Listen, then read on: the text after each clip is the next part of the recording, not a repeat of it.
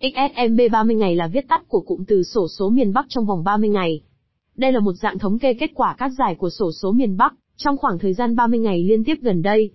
Thông tin về XSMB 30 ngày thường được sử dụng để phân tích và dự đoán các số may mắn trong các lần sổ số tiếp theo. Tuy nhiên, không có bất kỳ cách nào để chắc chắn rằng kết quả sổ số sẽ giống với kết quả trong thống kê XSMB 30 ngày.